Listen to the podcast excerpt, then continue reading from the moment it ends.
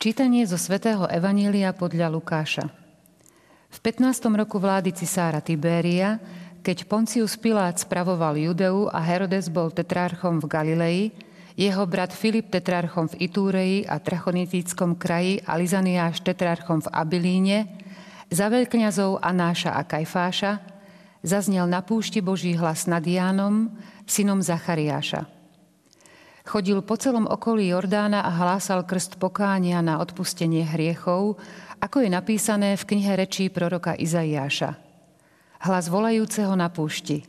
Pripravte cestu pánovi, vyrovnajte mu chodníky. Každá dolina sa vyplní a každý vrch a kopec zníži. Čo je krivé, bude priame a čo je hrboľaté, bude cestou hladkou. A každé telo uvidí Božiu spásu.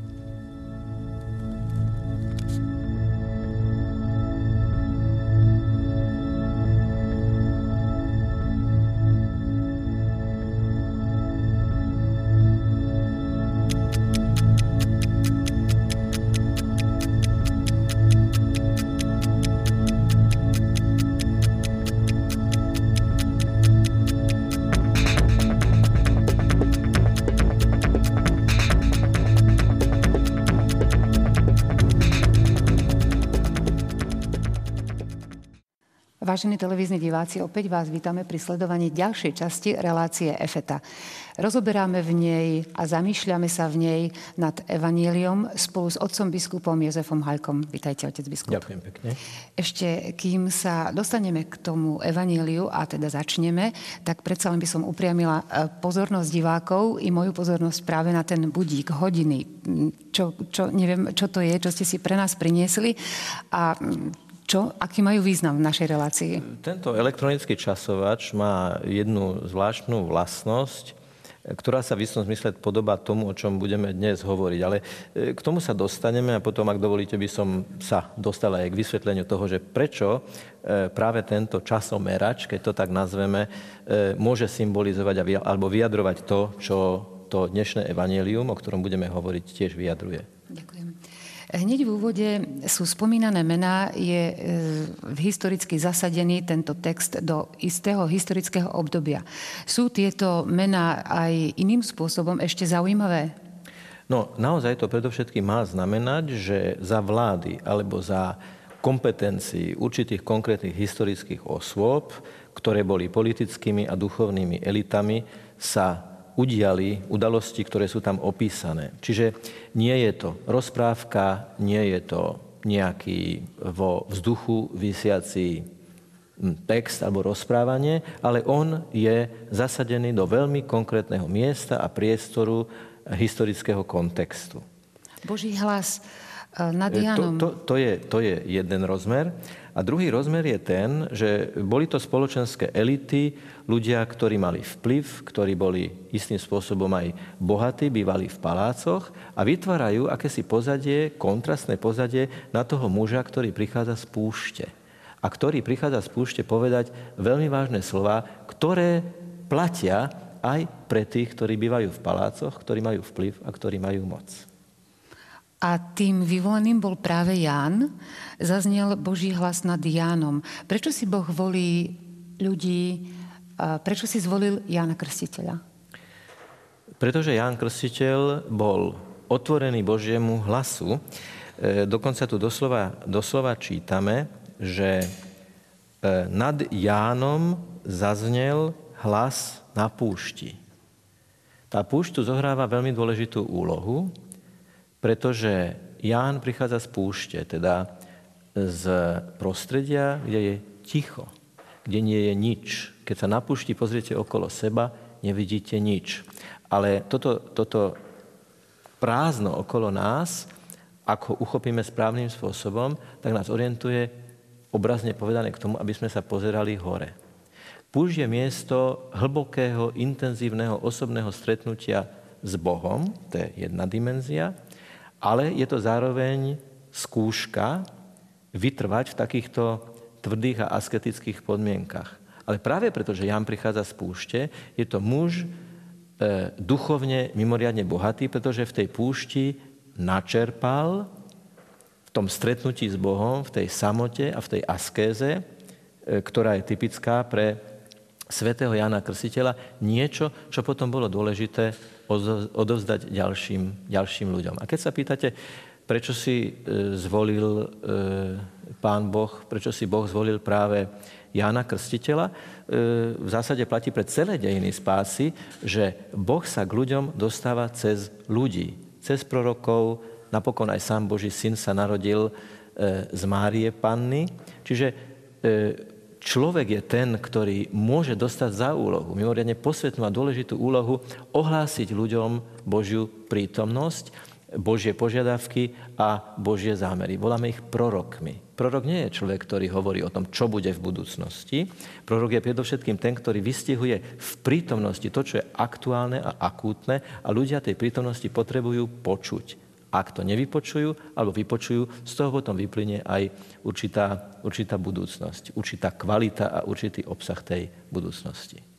Je teda aktuálne v tomto adventnom období práve tento text, aby sme sa aj my vybrali pred Vianocami, pred týmito sviatkami na púšť?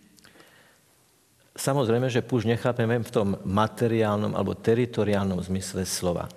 Ak púšť vydefinujeme ako priestor ticha, kde je možné stretnúť sa s Bohom, teda e, môžeme to prirovnať, v inom evaneliu sa hovorí, ak sa ideš stretnúť s Bohom, ak sa ideš modliť, vojdi vo svoje izbičky a zavri za sebou dvere. Tie za mnou zavreté dvere môžu byť symbolom toho, že si vytvorím priestor na samotu, ktorá ale je samotou vytvorenou na to, aby sa naplnila intenzívnym spoločenstvom s Bohom, s Ježišom Kristom.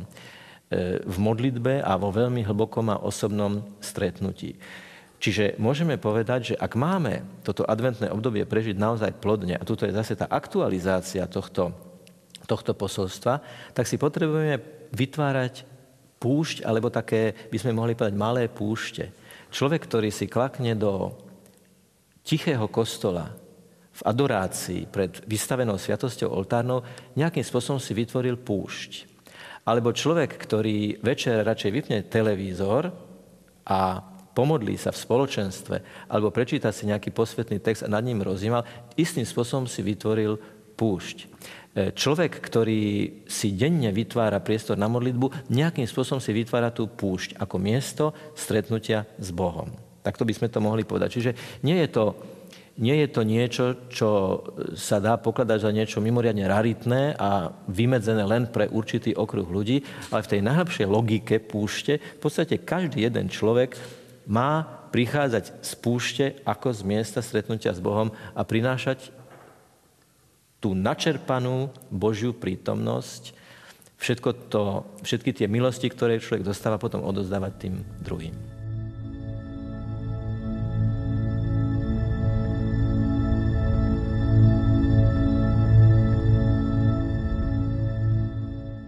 Otec biskup, poďme sa pozrieť teraz na tú druhú časť. Chodil po celom okolí Jordána a hlásal krst pokánia. Čo je to krst pokánia? Krst pokánia je výzva Jána Krstiteľa k istému vnútornému postoju, ktorý pred Bohom vyznáva, že potrebujeme vnútorné očistenie. U Jana Krstiteľa to znamenalo aj e, e, symbolicky vyjadriť tak, že vstupuje sa do Jordánu, on ich polieval vodou a pritom vyznávali svoje hriechy. Dnes krst a pokánie vnímame ako dve skutočnosti, ale treba povedať, že aj človek, ktorý sa povedzme v dospelosti nechá pokrstiť, je dôležité, aby pred týmto krstom hlboko lutoval aj svoje hriechy, pretože ten krst zmýva dedičný hriech, ale zmýva aj jeho osobné hriechy. Okrem toho, krst je bránou k ostatným sviatostiam, teda aj k sviatosti pokánia, keď človek vo Svetej spovedi e, lutuje svoje hriechy. Hovorili sme o tej púšti. Istým typom púšte je práve aj to, aj to pokánie, aj tá príprava na úžasný dar, ktorým je rozhrešenie jeden z typických javov eh, adventného obdobia a predvianočného obdobia je, že sa ľudia zoraďujú pred spovednicami, aby v nich vyznali svoje hriechy. Dokonca e, je taký príbeh, že dieťa videlo rozsvietenú spovednicu s tromi rozsvietenými presklenými oknami a povedalo svojej matke, že to je Betlehem. A matka ho presvedčala, to, to nie je Betlehem, to je spovednica. No ale tá konštelácia, že to bolo drevené, so striežkou a svietilo sa tam, tak dieťa stále naliehalo, že je to Betlehem. V istom zmysle slova sa naozaj pri každom rozrešení v nás e, obnovuje milosť a môžeme to povedať tak, že sa v nás rodí Ježiš. My sme vyznali v púšti nášho pokánia naše hriechy, Boh nás očistil a cez to očistenie sa v našom srdci rodí Ježiš. Čiže sme živými Betlehemami. Čiže to dieťa nemalo celkom nepravdu, keď povedalo, že ten, e, tá spovednica rozsvietená je v istom zmysle slova živým Betlehemom, pretože dostať rozhrešenie, Božie odpustenie je zároveň obnoviť svoj vzťah s Ježišom Kristom, ktorý sa v nás rodí a my sa stávame, už som povedal, živými Betlehemami. Čiže tá púšť tej hlbokej komunikácie s Bohom, to môže byť aj tá príprava na svetú spoveď. Je tu tiež citácia z, proroka, z knihy reči proroka Izaiáša. Áno. Už tá prvá veta je zaujímavá. Hlas volajúceho na púšti. Opäť sme pri tej púšti, ale máme teda nový kontext, že je to hlas, ktorý volá a volá na púšti. A toto má ako keby dva také rozmery. Prvý rozmer je skôr taký negatívny. Je to hlas, ktorý ako keby volal do púšte. Tí, ktorí boli na púšti, hovoria, že v púšti nie je ozvena. A toto môže byť skúška pre, pre toho, ktorý hlása, pre každého evangelizátora, pre každého kazateľa. Niekedy môže byť vystavený skúške, že sa mu zdá, že ako keby jeho hlas znel na púšti, teda nemá nejakú ozvenu. Ale Ježiš nás učí cez podobenstvo o rozsievačovi, že rozsievač je veľkorysý a rozsieva, napriek tomu, že niekedy sa zdá, že to semienko padne na skalnatú pôdu, ale ono môže v podstate zapustiť korene a priniesť ovocie. Čiže toto je ten prvý, prvý rozmer. A o tom druhom sme už hovorili. Je to hlas volajúceho na púšti, teda toho, ktorý prichádza z púšte a ktorý práve v tej púštnej samote, v tej askéze má otvorené srdce pre Boha a to bohatstvo, ktoré v týchto súvislostiach dostáva, potom odovzdáva, odovzdáva druhým. Ako si môžeme vysvetliť práve tú časť, ktorá hovorí vyrovnajte mu chodníky. A veľmi ma zaujalo práve, e, každá dolina sa vyplní, každý vrch a kopec zníži. Čo je krivé, bude priame, čo je hrboľaté, bude cestou hladkou.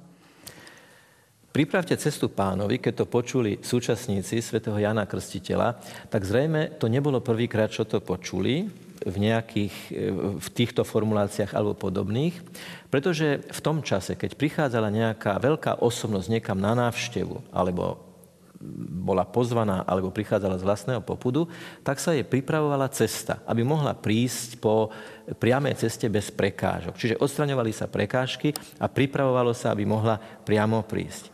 Tuto Ján Krstiteľ používa tento kontext a tento obraz, ktorý bol jeho súčasníkom zrejme známy, na prípravu duchovnej cesty pre toho, ktorý prichádza. Ten, ktorý prichádza, je Ježiš. Za niekoľko dní sa narodí v Betleheme. Ale bola by škoda čakať na tú poslednú chvíľu, lebo by sme mohli byť prekvapení, že nebudeme pripravení prežiť naozaj Ježišovo narodenie v nás a medzi nami. A preto je potrebné pripraviť cestu tomu, ktorý je pán. A je to cesta do nášho srdca, teda do nášho osobného, individuálneho duchovného života a je to cesta do našich vzťahov. My aj v našich vzťahoch veľmi potrebujeme, aby bol Ježiš medzi nami. On sám dokonca hovorí, kde sú dvaja alebo traja sa zídu v mojom mene, tam som aj ja medzi nimi. To znamená zísť sa v jeho mene, zísť sa s láskou, zísť sa s empatiou, zísť sa s ochotou dávať sa tomu druhému. Tam vytvárame už ten živý Betlehem, lebo Ježiš je medzi nami. A my sme, my sme priamými živými protagonistami toho vznikajúceho živého Betlehema.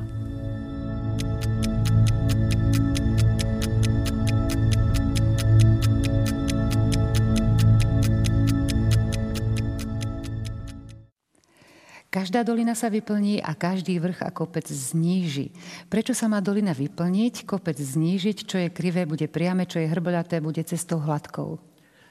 V istom zmysle slova to máme zakodované už vtedy, keď na začiatku Sv. Jomše vyznávame naše hriechy. Vyznávame, že sme zhrešili myšlienkami, slovami, skutkami. Čiže to sú hriechy, ktoré treba odstrániť, pretože sú istou prekážkou. Ale hovoríme aj na konci zanedbávanie dobrého. Čiže to je niečo, čo nebolo a malo byť. Čiže v istom zmysle slova, keď sa má niečo odstrániť, tak to je hriech. To je to, čo sme urobili zlé. A keď sa má niečo doplniť, to je zase to, čo sme mali urobiť dobre. Čiže Odstraňovanie a doplňanie je vyrovnávanie tej cesty, pretože, ako sme to hovorili už v súvislosti so Svetou spovedou, Sveta spoveď je to odstraňovanie toho, toho zlého, toho prekážajúceho hriechov, ale zároveň to má byť a to by malo byť súčasťou skutočného predsavzatia a skutočnej lútosti, že chceme konať lásku. Teda chceme konať to, čo sme nekonali. Niečo tam chýbalo. Teda to, čo bolo navyše, bolo preto, že niečo iné chýbalo. Chýbala láska. Dokonca môžeme povedať, že, že práve cez tú lásku, cez lásku k Bohu a k ľuďom vieme prekonávať prekážky. Prekážkou môže byť napríklad, a to môže byť aj veľmi aktuálne, aj v adventnom období, ktoré sú sviatkami spoločenstva, sviatkami rodiny, pretože aj betlehemské spoločenstvo je istým, istou modelovou situáciou, ktorá by nás mala inšpirovať. Napríklad hnev. Hnev môže byť takou prekážkou, ktorú treba odstrániť. Ale odstrániť ju možno len vtedy, keď treba niečo doplniť. A to je, to je láska, ktorá miluje aj nad e, hnev, nad bolesti, ktoré nám spôsobujú tí druhí. Toto je jedna z najťažších, ale zároveň najúčinnejších príprav cesty pánovi, keď druhým odpúšťame. Konec koncov v každom očenáši toto odstraňovanie a doplňanie vyjadrujeme, odpúsť nám naše viny, ako i my odpúšťame našim výnikom. Odpúšťanie druhým je tiež príprava cesty pánovi a kým neodpúšťame, tak je tu veľmi vážna prekážka. Ale pán nám zároveň hovorí, bezo mňa nemôžete nič urobiť, ale so mnou môžete urobiť všetko. Aj odpustiť tým, ktorým ste možno veľmi dlho nevládali odpustiť. A keďže tu máme ten časovač, tak už by sme sa mohli k nemu vrátiť. Akým spôsobom zasahuje, alebo by, nám dokázal, by ste nám dokázali prostredníctvom tohto čas, časovača vysvetliť, e, aktualizovať tento text? Tento časovač má takú zvláštnu funkciu, že sa dá nastaviť, že nezvoní len vtedy, keď sa čas nastaví, teda vtedy, keď nastáva hodina H alebo deň D, ale vie e, pipnúť aj 5 minút predtým, aj 10 minút predtým. No a e, mohli by sme sa tak povedať, že aj v prenesenom zmysle slova, samozrejme a v duchovnom zmysle slova, úlohou Jana Krstiteľa bolo povedať, že tá hodina H a ten deň D toho príchodu sa blíži. A to návestie, že sa treba pripraviť, že čas plynie, že plynú sekundy, hodiny, dni nášho života a tie nebudú trvať do nekonečná, ten čas sa v jednom momente naplní. A on hovorí a hlása tých 5, tých 10 minút, 10 dní, 10 rokov predtým, aby povedal, že príde ten čas, keď budete musieť vydať počet zo svojho života. Je čas začať sa pripravovať.